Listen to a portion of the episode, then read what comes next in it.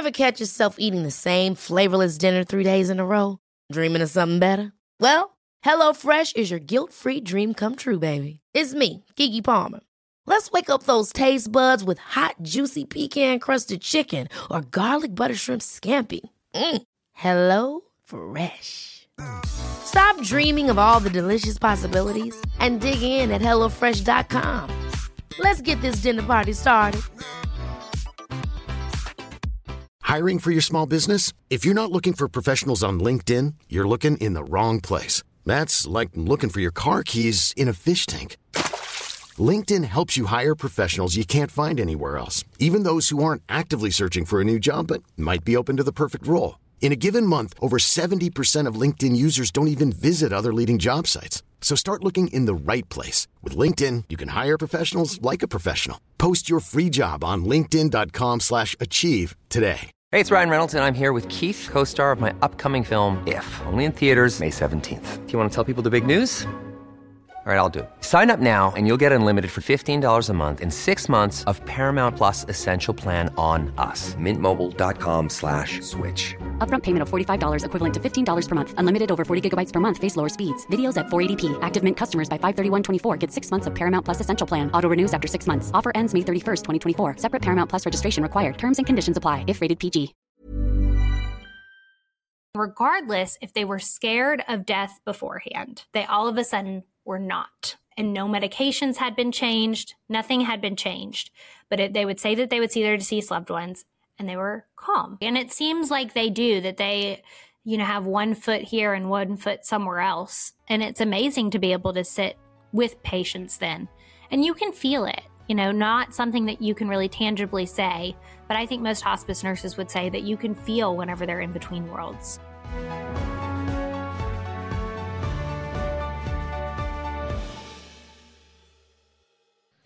Hi, I'm Dr. Amy Robbins, and welcome to Life, Death, and the Space Between. Today is such an honor for me to have Hadley Vlahos on the show. If you have not been on Instagram, then you probably don't know her. But if you've been on Instagram, you for sure know Hadley. Hadley is a registered nurse. She has incredible um, stories that she shares and TikToks that she does all about hospice care and helps you get very, very comfortable with the idea of death and dying. And her newest book, The In Between Unforgettable Encounters During Life's Final Moments, is a New York Times bestseller. It is incredible. It is such a great, meaningful, thoughtful read that makes you feel inspired to live a more meaningful, connected life. So, welcome, Nurse Hadley. Thank you so much for having me. I am so excited to talk to you. First of all, let's start before we dive into the contents of the book. Let's start with how, as a young single mom, you got into hospice care. Yeah, absolutely. So, I originally had gone to college, university to be a writer. And then at 19, I got pregnant unexpectedly and said, okay, well, that's not going to cut it to support the two of us. So I started looking at careers that within a reasonable time frame I could provide for both of us. And nursing definitely fit that bill. You know, in two years, I was able to have a pretty good job that definitely had stable hours. And so I went in to nursing school, became a nurse, and then out of school, I couldn't really find my place as a nurse. I tried doing the hospital where I did like float pool, where you go to like the ER, labor and delivery, just everywhere. And then from there, I did a few months in immediate care. Then I did a nursing home. And then in the nursing home is where I saw hospice for the first time and I saw how meaningful it was. And I got to see these nurses come in and sit with patients one on one. When every other job I'd had as a nurse, you're just running around like a chicken with your head cut off, just trying to do tasks. But they really got to know their patients. And I said, that is what. That's what I want to be doing. And mm-hmm. it's been six years now. So, one of the things that I think comes through so um, strongly in the book is, and I think perhaps maybe not in hospice, but certainly in other sort of medical care, what seems to have gotten lost is the connection between patient and whoever's caring for them. And it seems like that's something that you are particularly well skilled at is making that connection, even with some of the most difficult patients that don't want hospice, that aren't interested, that maybe don't know anything about it. How much do you attribute your success to that deep care and connection and genuine authenticity that you have for the people that you care for in their dying days? I think it's a lot of it, just being able to, but I think every single person has it in them to be able to do it. I don't necessarily think it's something just unique about me that I was born with. I think we all have the ability to really find those little moments, you know, especially like in my day to day life. If someone's not really talking to me, being in their home gives me the opportunity to look mm. around and be like, oh, I see your wedding picture, or what was that? It gives you so many moments to say, tell me about yourself and I think really any of us can do that. And you really seem to be able to meet your patients where they are. So, where in the process do people typically bring in hospice? Where do you recommend people bring that in? I think the earlier the better is always the best. So, six months or less by a doctor's standpoint, a doctor says that without any further treatment, you have six months or less. And the closer you can get to that, the better because you are able to get to know these people before they get to the stage where things are can be a little bit out of control like with symptom management. And i would much rather get to know someone and their preferences beforehand. Mm. and then whenever things are in they can get kind of like in crisis mode i already know what to do. I'm not asking hey what do, what do they want? Would they want me to do this? Would they want me to do that? I can just handle it and know that i'm honoring what they wanted and does that mean they've given up if they bring in hospice? No, I hate that. That's such a common thing that people think, but no, they actually studies show that people live longer on hospice with the mm-hmm. same diagnosis, about 20 days longer. And so, in my opinion, it's just taking back your power. You're just able to decide how you want to live your last few days.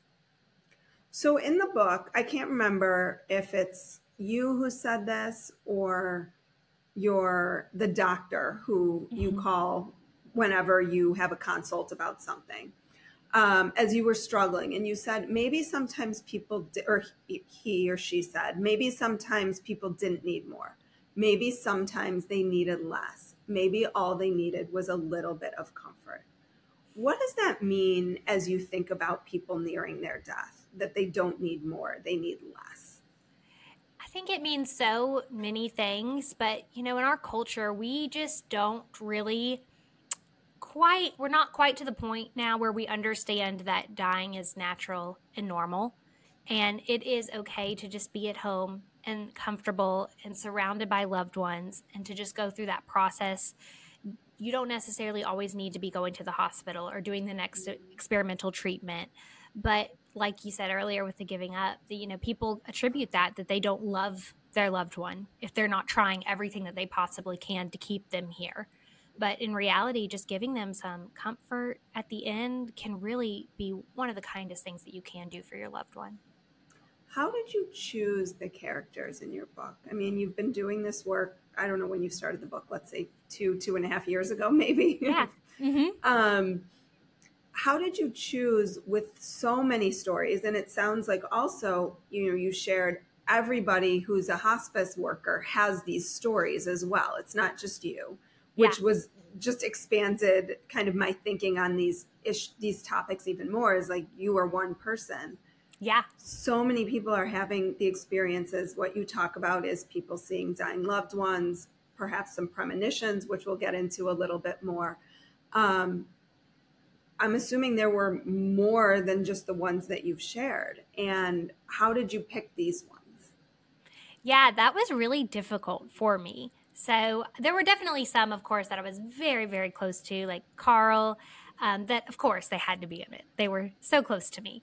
But there's others where I had to really look at. I did the first two years of my career so that the reader could learn with me, learn hospice with me, and really start to understand how it is to walk into that first death as a hospice nurse and what all your thoughts and feelings are. And I wanted to do the first year so you could come with me as I learned to be more confident in my role. And so as I looked at those two years, I looked at point A, which is just very new nurse, pretty young, and very insecure in my role um, in many ways. to being more confident in my role and empowered. And I said, Who were those patients that helped me get from point A to point B? And it made it much more clear that there were definitely some people who helped me believe in an afterlife, that helped me feel more confident in my role, who helped me personally, like Elizabeth, with eat, telling me to eat the cake um, and overcoming those obstacles just to be a better person, which made me a better nurse. And what did you, how do you, or it seemed like early on, you took more of the work home? Yes. What does that look like now? I mean, I so resonated with that as a therapist because I feel like I'm still, I've been doing working clinically with people for over 20 years or almost 20 years, I think. Um, and I'm like still trying to undo some of the early work that I feel like I took home with me that's still living inside of me in some way. So how yeah. have you and and the work you do is so you know you're in there maybe for a short period of time but it is probably other than someone's birth the most it can be the most you know pivotal time in their lives um the most traumatizing time yeah. in their life and the life of the people around them what do you do to separate from that and and be compassionate and loving and caring and not take it home with you you know it's so difficult. I really struggled with that. And sometimes i do still have days where i do struggle with it. Like when we go on vacation and i'm like oh gosh i hope they don't die while i'm gone. I'm going to feel horrible about that. And i think for a long time i also kind of beat myself up about it and would say like you have to stop this. You have to disconnect. And learning through therapy that it is okay to be a human and to have these experiences and just learning that you can take the good with the bad and as long as there's more good than bad it's okay to to just have bad days but you don't also need to add another layer by beating yourself up mm-hmm. over getting connected and having mm-hmm. a bad day and so there are days that I do get closer to people and I do cry about it but I also think over the years, I used to really be on call 24 7. If someone needed me that were my patient, I would be on call for them 24 7. And I burned myself out doing that. And so now I've had to learn that I can trust my team and I can trust, especially the on call team, that they are very competent nurses, which they are, and they will care for them the way I would care for them. And whenever I stay up 24 hours, I can't I can't be the nurse that they need. It is much better for the patient for them to have a well rested nurse. Mm-hmm. So, explain to me this was interesting to me too. When you bring in hospice, there, there are a lot of different tentacles here. Um, who are all the people that are involved in the care of a hospice patient? Yeah, it is. It is a lot. I'm, and I'm just one person of that. So, of course, you have your primary caregiver. So, for everyone, that can look different. Sometimes it's the spouse if they're still alive, or it can be a kid or even a grandkid. Um, and so, you're at home and you're going to have that primary caregiver with you most of the time. And then we're going to come in. So, the doctor is on call 24 7, but they're usually not actually seeing the patient, which is very different than any other type of healthcare. But we can call them at any time. Um, the nurse is going to come see you a few and times a week. And is this the hospice doctor or is this? Yes. Okay. Okay. So, yes, so once you doctor. move into hospice care, you have a physician that just oversees your hospice care. Yes. And people can choose to keep their own doctor and we'll call them first. But of course, they don't have the expectations to be on call 24 7. Right. So we have both in that case. Okay. So we'll always try to call your doctor first if you want them but we have to have our doctor in case they're not answering the phone at 3 a.m. because our doctor is required to. Gotcha. So okay. We have that, and then the you'll get a nurse case manager is what they're called, which is what I am in the book, and they are responsible for making sure that everything goes smoothly and that everyone is coming, and that if you have needs, that they are met. And then we have chaplains who come visit you at the home if you want them. Not everyone does, but they can help you no matter if you have religious beliefs or no religious beliefs. We have social workers that can help with any kind of things, such as going into a nursing home or any kind of financial assistance that you might need. And then aides who are also wonderful. They will come help give baths or change your clothes, and they'll come a couple of times a week. And we all just kind of work together and you make sure the patient's taken care of. But your nurse case manager is in, in charge of everyone, not like a manager, but they manage you. Gotcha. And then is there some, does the social worker do any sort of therapeutic work or just more case management work? I would say it's more case management. They okay. will fill in if the chat if they refuse a chaplain. I've noticed that the social worker will kind of fill into that role, but the best outcomes I see is whenever people, regardless of their religious beliefs, they allow the chaplain to be there. Okay. Because they really they can be like a friend. We have wonderful chaplains. Yeah, I loved the chaplain in the book. He yeah. he really seemed like he was a good friend to you. He is. As well, and a really big support. Yeah, he is. So let's move into the fun part, the spiritual part of this book, yeah. which it is. I mean, it's a very spiritual book. How, starting with your pregnancy and what mm-hmm. happened when you went to church with your mom unwillingly, yeah. can you take us through some of the spiritual experiences that you had throughout your life? And how how did that differ from how you were raised? And how has that shifted how you view life and death? I know i just yeah a lot at you so. Absolutely. So whenever i was 19 and pregnant i intended on having an abortion. And my mom had started going to this catholic church i had never been to before after her divorce. And right after the morning after I had found out I was pregnant at 19 and was going to get an abortion. She was going to church, and I just didn't want to be alone. And I felt like I could go and nothing was going to sway my decision. So I went, and the um, priest got up there and basically said, I need to talk to someone in here today. I'm being moved to tell someone that I understand that you want this picture perfect life or what, what a picture perfect life looks like to you, um, which is getting married, doing everything the traditional way, the white picket fence. And he said, that's not what God needs you for. And you need, you need to have this baby. This is, this is the life that's intended for you. And I was like, wow, that, that's just crazy. And I didn't, you know, I think a lot of people think like, oh, all of a sudden I changed my mind. And that's not really what happened. And I think that's kind of how it is for most people. I just was, it put doubts in my mind as to whether or not I should do it. And, you know, every day I would go to call and I'd just be like, maybe, maybe things will be okay if I have this baby. Maybe maybe it will be okay. I hope you're enjoying the podcast and videos so far. Please consider supporting Life, Death, and the Space Between on my Patreon page at Dr. Amy Robbins. You can donate any amount you feel comfortable with. Also, we are actively looking for sponsors. So if you or someone you know is interested in sponsoring the show, please reach out at dramyrobbins.com. I truly appreciate any support you can give. I'm Sandra, and I'm just the professional your small business was looking for. But you didn't hire me because you didn't use LinkedIn jobs. LinkedIn has professionals you can't find anywhere else, including those who aren't actively looking for a new job but might be open to the perfect role, like me. In a given month, over 70% of LinkedIn users don't visit other leading job sites. So if you're not looking on LinkedIn, you'll miss out on great candidates like Sandra. Start hiring professionals like a professional. Post your free job on linkedin.com slash achieve today. There's never been a faster or easier way to start your weight loss journey than with PlushCare. PlushCare accepts most insurance plans and gives you online access to board-certified physicians who can prescribe FDA-approved weight loss medications like Wegovy and Zepbound for those who qualify. Take charge of your health and speak with a board-certified physician about a weight loss plan that's right for you. Get started today at plushcare.com slash weight loss. That's plushcare.com slash weight loss. Plushcare.com slash weight loss. And you know, now looking back so many years later, I'm like, of course, this is the, the life intended for me. I couldn't imagine having any other life. I totally get it.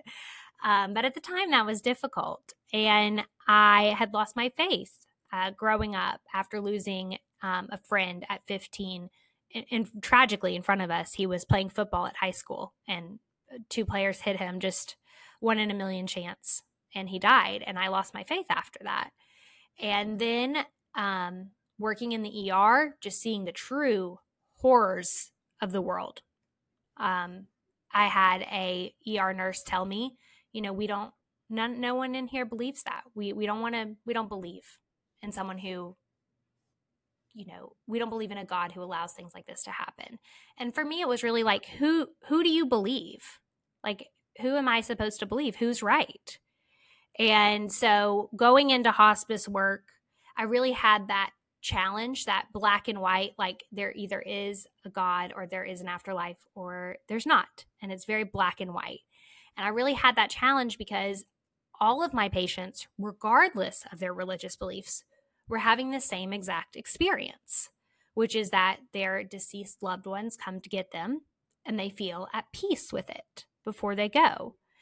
And I was seeing it over and over and over again. And then every coworker I was talking to, these people that I respect and these doctors that I respect um, as clinicians, were also saying, "Yes, I we see this all the time. This is totally normal for people's deceased loved ones to come get them."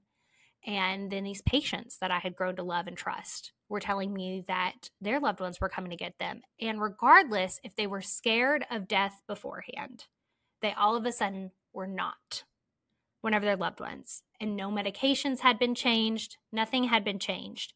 But it, they would say that they would see their deceased loved ones and they were calm and at peace. And so for me now, that's one of the reasons I call my book The In Between because I've switched away from that black and white thinking of either I have to be uber religious, you know, in church three days a week, or I'm an atheist, which is basically the two extremes I was at.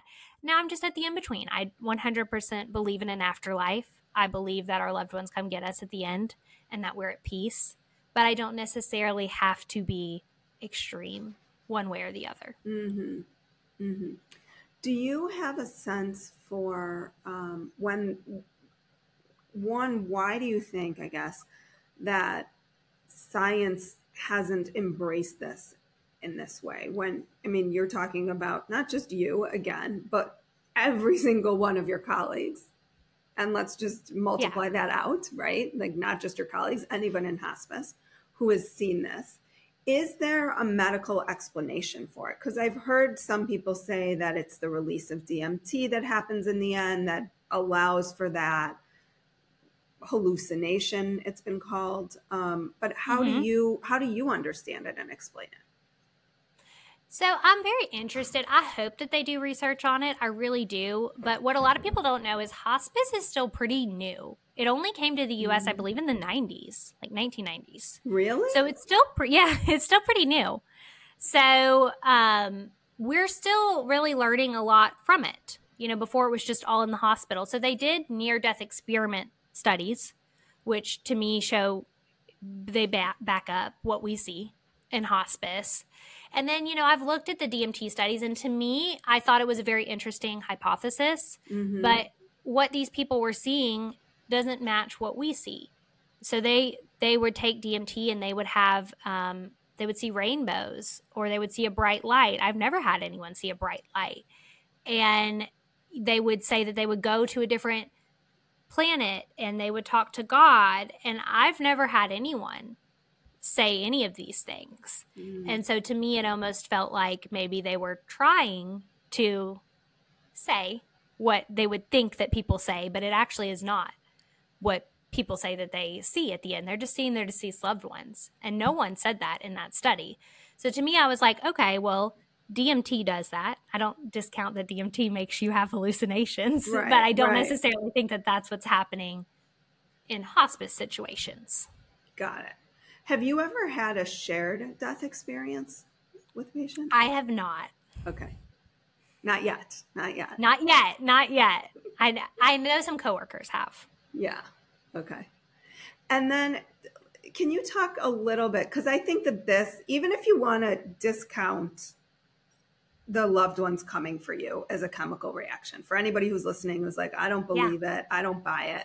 Okay. I'm going to give you something more here to think about you had two experiences, and I'm sure that there were more, of your patients seemingly having a premonition about something that happened after they died.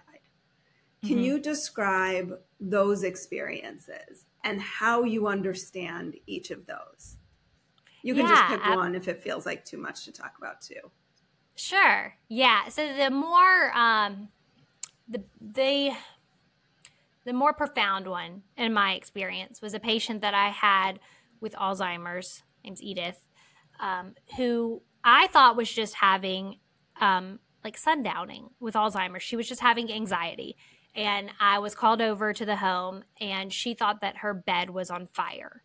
And so I'm trying to give her medications that we would normally give, and it just was not touching it. And I was starting to panic. Um, the patient was panicking. She said there was a fire. She was freaking out and crying. Husband was just feeling very overwhelmed with caregiving. And I actually, after I had called the doctor three times, we had given her medications, and we were really maxing her out. Um, I called one of the hospice nurses who's been a hospice nurse for a very long time and said, What do I do? and she said, "You well, what what's going on?" I said, "She thinks her bed is on fire." She said, "We'll move her bed." like it's the most obvious thing in the world. right, right. Of course, just just pick up a big bed and move it to another yeah. room.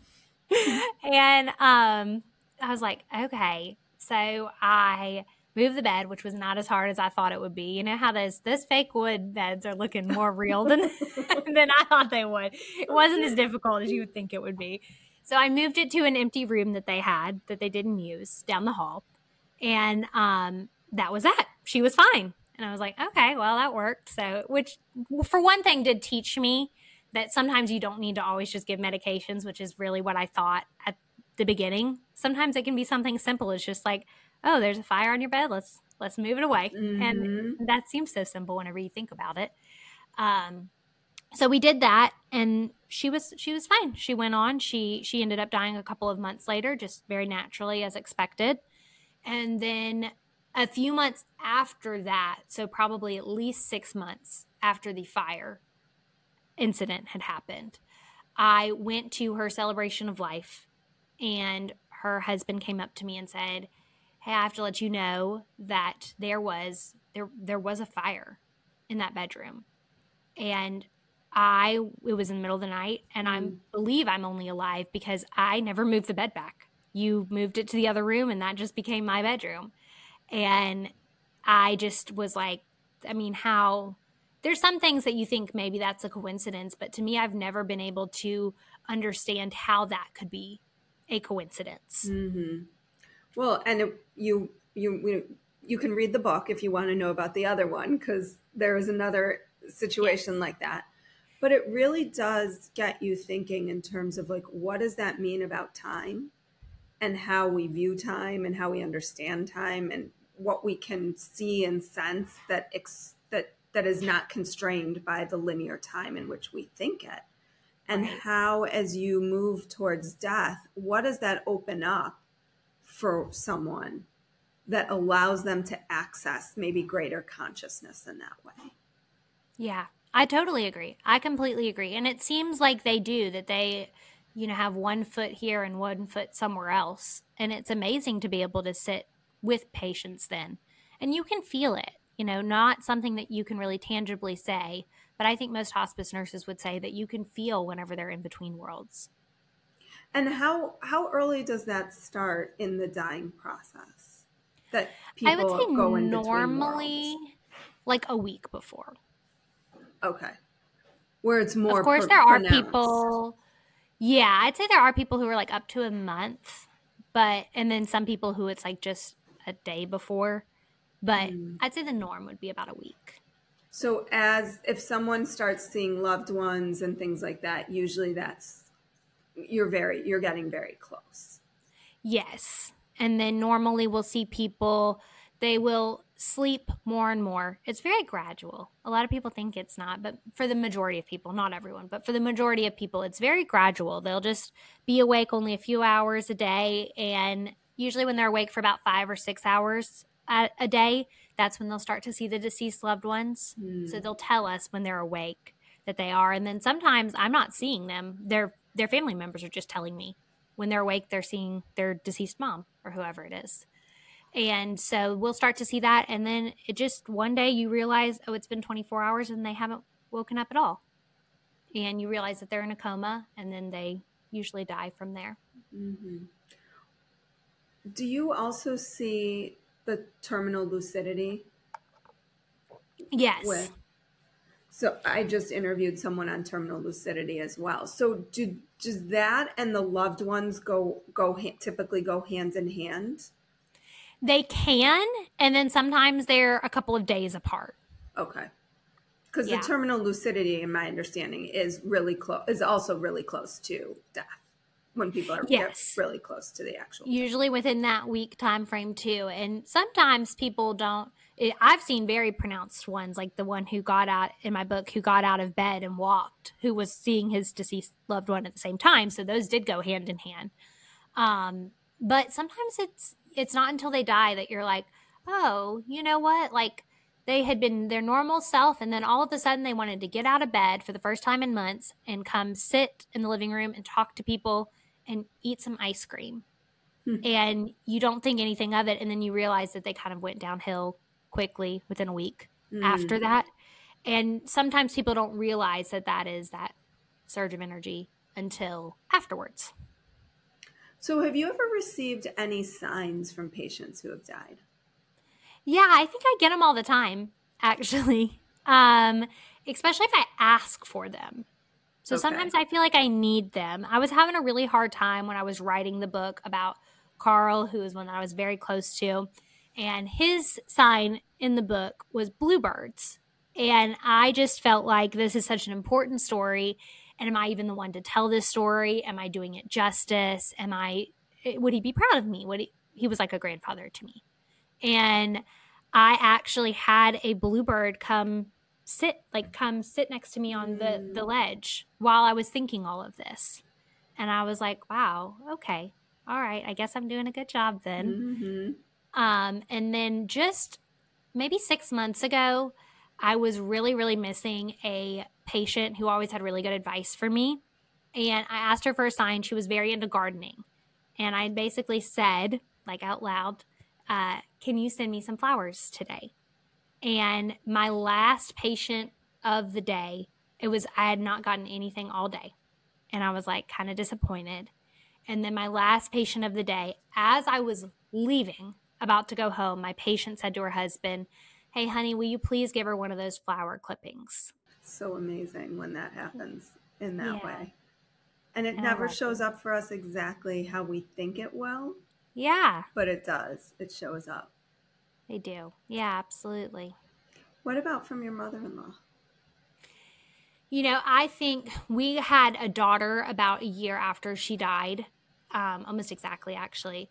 And she is, she is basically her. It's the craziest thing I've ever seen. Um, it, really, she looks just like her and she acts just like her.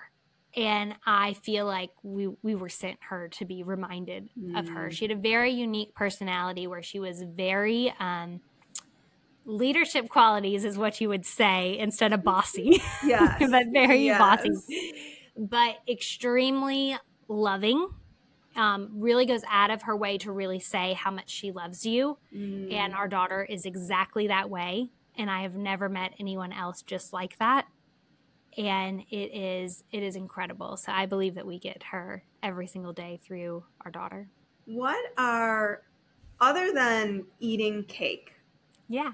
what are other regrets of the dying you've heard? I hear a lot about the the way people spend their time. That they really feel like they didn't understand how quickly it would all go by. And you know, the the cliche like hug your babies tight. I do hear that a lot. That they just didn't understand how quickly those 18 years would go by. And that they would really give up anything to just get one day to go back. And I love it because I have very young babies and I will remember that uh, all the time. Whenever I'm just want to sit there and just sit on my phone or just zone out, I'll say, you know, I'll imagine being like one of my patients and saying, oh, just give me one day to just go back to that and really soak it in. Um, they say that, and a lot of caring too much about material things. Mm-hmm. I hear that a lot.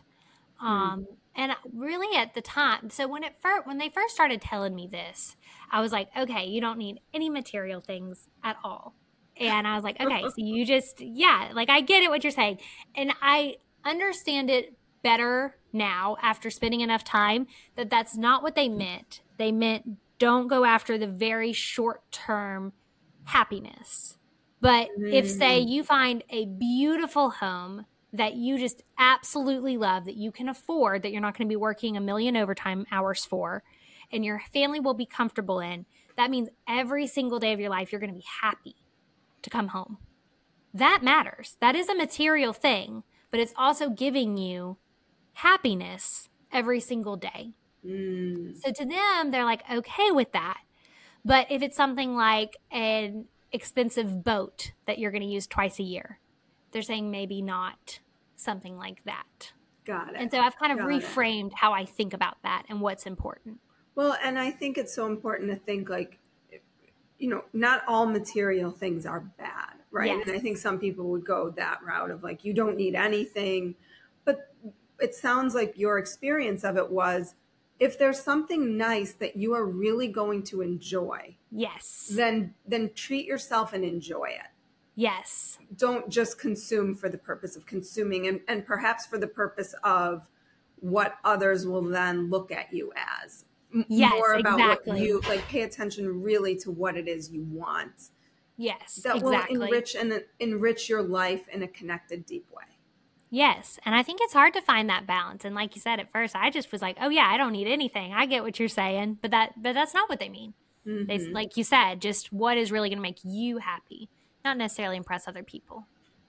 so um, something that you said i asked you before we started what's is there anything that people never ask you about on podcast interviews and you said there was so i'm going to ask you how did you come up with the names for the people in the book So I only had one that I was very specific about, which was Carl, because he has always reminded me of the little guy from Up, that little grumpy old man. oh yeah so yeah, that's yeah. where that one comes He was from. just in a new short that was so cute i don't know Oh, if I you haven't saw. seen it. Oh my gosh, it was in the new movie El- Elemental, and there was Oh. a short with him and this puppy, and it was like you would love this short. You, I bet you can look it up. I will. Um, It's about a man and his dog and his wife who died. Oh, I'll cry just talking about it. It was so. My friend and I went. We took our boys to see the movie, and we went, and the two of us were sobbing at this little short. So I'll look for it too and see if I can send it to you. But yeah, absolutely. Okay, so Carl. So Carl was them.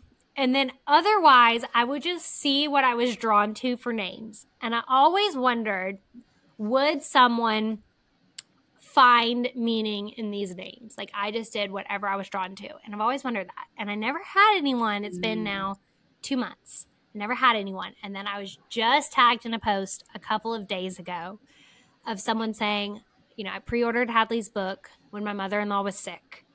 And it came in right when she died. And I couldn't open it for a while. And I opened it today, started reading. Chapter three was Sue, and she had COPD. And that is what my mother in law had. And she said, I, it's a sign from her, in my opinion. And I mm. was like, oh, I love that. I've always mm-hmm. wondered if someone would find their loved one in, in these names that I chose. So that that's how I did it. I just whatever I was drawn to. And I feel like it's for different reasons. I'm sure there's more people who haven't told me that they found meaning in it that did. Right. Is Babette really Babette? Yes. okay. Yes. My mother in law's name is her real name. Yes. I was I was wondering that as I was reading it. I was like, well, she's probably it's probably hard to disguise that one. yes, that is her real name. Tell us about the work that you're doing. Yeah, Your- absolutely. Your is it called Hadley's House? Hadley's- yes. Okay. So I'm opening a nonprofit. I'm currently working on it uh, that really prioritizes caregivers. I don't think that we give enough care to caregivers in our country, and I don't think they have enough options, especially at the end of life, whenever they need help. Really, their only mm. options are to hire paid caregivers, which are very expensive and require a six hour minimum a day. Whereas some people just need a little break. They don't need someone in their house all day or they can put them in a nursing home. And some people are extremely opposed to that. So then we have a program called Respite, which is not bad um, how it is, but the problem is most respite houses, which is respite is where you can go for up to five days paid by Medicare, um, and the patient goes in there instead of a long term nursing home type Ah, setting. They just get a little break.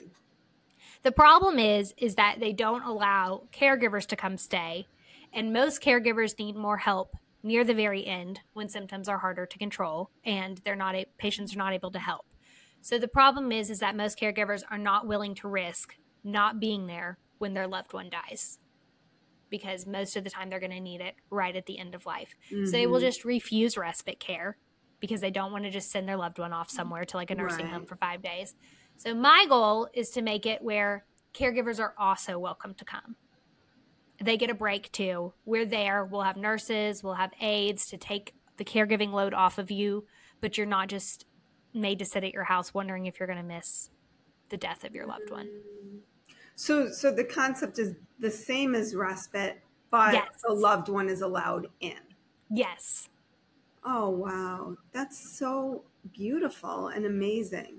Thank you. You know, I really see the need for it in my work. And is the hope because right now I'm assuming this is just going to be in Florida where you are? Yeah, we're we're actually outside of New Orleans now, so oh. we're going to do the first one here, and then I hope to expand them to where they're everywhere. Wait, were you in? You were in Florida in the book, yes. right? Okay, yes, we've moved okay. recently. Yeah. Okay. Um, and and so they'll hopefully be Hadley's houses all over the country for people. I'm hoping so. Because I also know they have like Zen Hospice Project, but that that is yes. you go and live in the so it for hospice. yes. So that is the difference. But also, uh, Zen Hospice closed. They weren't able to it get did? funding. Yeah, as far as I understand, during the pandemic, oh. I don't think they were able to oh. sustain it. But Zen Hospice is amazing. Right, which is an amazing, also yes. another amazing way to die. Oh my God, I have so many more questions I didn't get to. Okay. Can I ask a couple more? Yeah, of course. Okay. Um, what makes a good death? You know, I use, I, a couple of years ago, I would have told you exactly what makes a good death to me. And I have come to learn that it is different for every single person. And to me, it would be being at my home, being at peace, being comfortable, being given medications. I don't want to be in pain. Mm-hmm. Uh, but but it's different for everyone. And I think what is important to take from that is that as caregivers that we don't put on our loved one what a good death would look like to us. Mm. We let them decide what that is for them. And how do you see people choosing the time of their death? They do they do it all the time and it always amazes me. And when I say people choose their time of death, the first comment I always get is, well, why didn't my dad wait for me or whoever it is? Why didn't they wait for me then if they can choose their time of death? And what I've come to learn is that it goes both ways. There are some people who want people to be there, and there are others who want to be alone, whether that be totally alone or they don't want someone there for a certain reason. And as someone who has sat with people as they die, where I've been the only one there, as family members are on the way, I feel like I have an understanding after seeing these family members grieve that they could not have handled mm. watching them die. And I personally believe that the, their loved one was protecting them from having to see that. So, in our soul, on some level, we know what our loved ones need and we give that so. to them in our death. I think so. And that's another in between. It is, yeah. Right. Even though, you know, people say if they're right before death, if you're in a coma, you shouldn't be able to know that. And there's been instances where I've not even said anything I, I should, but I didn't say, like, oh, your loved one is five minutes away. Please hold on. It's not like that. I'm just getting text messages. I'm just sitting there with them. So it's not like they know. Mm-hmm. I mean, I think they know on some sort of spiritual level, right. but it's not like if they can hear, I'm telling them. Al, yes. who was your homeless patient, which I didn't even realize, which is amazing that you can get hospice care even if you yes. don't have a home. Um, are you still in contact with his friend Gil? Um, Gil died. Um, yes. Mm. So we also had him on our service. Oh, yeah. we're okay. Now, now you're all going to have to read the book because you're going to want to know who Gil and Al are. Um, what, did you care for him? I did. I decided to not be his case manager, but I did go for a couple of visits to see him. Um, it, it's hard to watch people die of preventable things. Mm. It is hard to watch people that you know that are young, just like Al, um, and to allow them to make those decisions. Mm-hmm. Um, because he he could have been just like Al. It could have been treated. It could have been managed. But our, you know, I believe that our healthcare has a really long ways to go Mm-hmm. in this country, especially in caring for our homeless population. And it can be extremely draining to watch, Yeah. to just sit there helplessly and watch. Yeah, I mean, it, it seemed I, I envisioned because we have a pretty big. I don't know if homeless is the right word, and I apologize if I'm using the wrong word because I feel like the, the terms have shifted. Maybe I don't know. You know, I just watched a video of someone recently because I would have um, also changed who is homeless, who said, please don't say that I'm unhoused. I'm not unhoused, I'm homeless. They said it's a little bit offensive to try to um, minimize what it is because it's serious and I want it to be taken seriously. And that's why I've continued to say homeless. Okay, so another in between, perhaps. Yeah, e- exactly. Yeah, I'm sure different people feel differently. Um, but I think I was just imagining you. We have like ten, tenement housing, uh, housing tents all around Chicago, under the bridge and things like that. And you know, when I get off the highway, I often see people, and it just made me think: like, is this the conditions in which you are showing up to treat people, and what? How, how amazing that is. One that that's available i mean really i had no idea that was even available. And Yes. and two that you would go into like that type of space and help someone in that way and, and just do what you can to help their end of life be good better Yeah, i guess. I I really enjoy caring for them, and I've definitely found that they have a community, and they understand that I'm coming to help them. And even if there are certain people that would harm me, there's more people who would protect, make sure mm-hmm. that that doesn't happen. And I have not felt fearful since taking care of Al mm. for going in those situations. is there any other meanings to the in between for you I think for me, other than just sitting with patients in, in between as a hospice nurse, what I consider to be this world and the next, I think also the lessons that I have learned being not so set in my ways and my upbringing and just be being really open to just learning and not being yeah like i said so set in my ways just learning from others and all being on this journey instead of this destination. We're all just kind of in mm-hmm. between birth birth and death. Nurse hadley thank you so much for this book for putting this into the world for your light for all your posts that you do to educate people. If they want to learn more about your work other than the new york times bestseller list where can they find you? And amazon probably too. Yes. So my book is in all bookstore all bookstores and it will be released in the uk if there's any uk listeners on the 17th of this month so exciting. And then i'm on social media as nurse hadley. Congratulations on Thank on you. this. And and for being a writer right Thank you which so is what you originally set out to be. So i think if that isn't like a full circle moment and mm-hmm. shows like you can get wherever it is you want to go it just the the way of getting there might not be the path that you had envisioned but that doesn't mean to give up on your dreams of it happening. So thank you so much nurse hadley. Thank you. Like what you heard today and want to hear more? Wondering what comes next and what it all means? Head over to Apple Podcast, Spotify, Stitcher, Google Play, or anywhere you get your podcasts and hit subscribe. Also, if you could take a minute to rate and review my podcast, I would really appreciate it. Stay tuned as we continue to explore life, death, and the space between.